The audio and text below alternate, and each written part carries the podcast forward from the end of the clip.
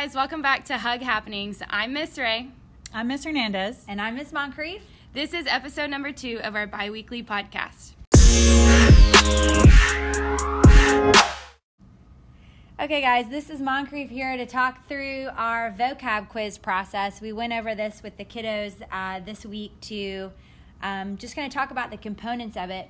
Uh, we shared the Unit 1 Quizlet link with everybody on Google Classroom, and basically what we did was we put in all the terms from our textbook. Uh, this unit, we're working with chapter 15, 16, and 17, and all the terms are in that Quizlet.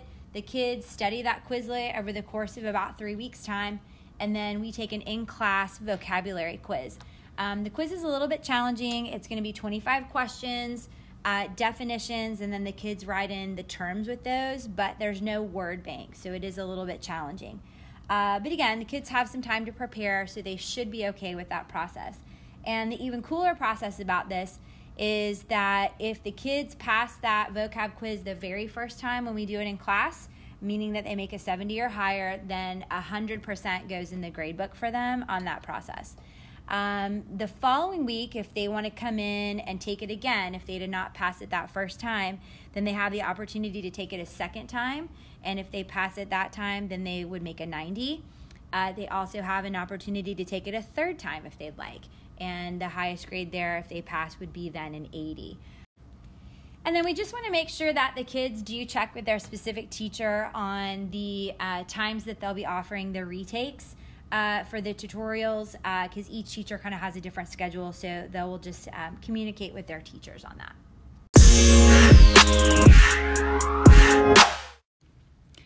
Hey guys, this is Miss Hernandez, and I just wanted to talk a little bit about the one pager assignments. So, we assigned our first one pager for chapter 15 last Friday, and maybe you've heard a few rumblings about that at home. So, we wanted to give a few details about these assignments. So they'll always be assigned on a Friday and then they'll be due the following Friday by 4:30 p.m. So they can submit their one pager assignment digitally or they can turn it in to their teacher. Uh, both are fine. Um, if they turn it in digitally, then they'll submit it through Google Classroom and just hit that turn in link. Um, either one is okay as long as it is by 4:30 p.m. that following Friday. So they have a full week plus a weekend in there to do their one pagers each and every time. We never will change that.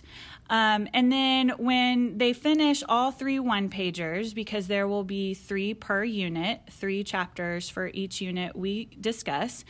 Uh, then what they'll have at the end is um, something that is new this year. It's going to be a review podcast. More details on that later when we get closer to that time.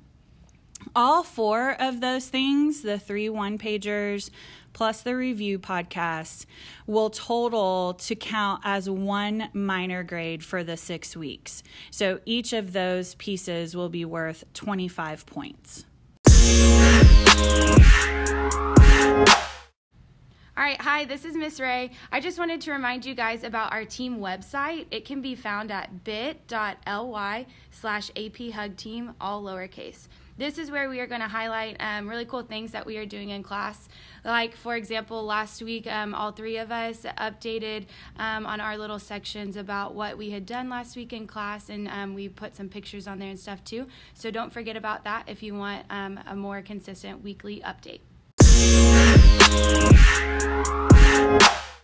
Once again, please let us know if you have any questions or concerns. We're here to help. This is your AP Hug team signing off. And always remember to, to hug it out.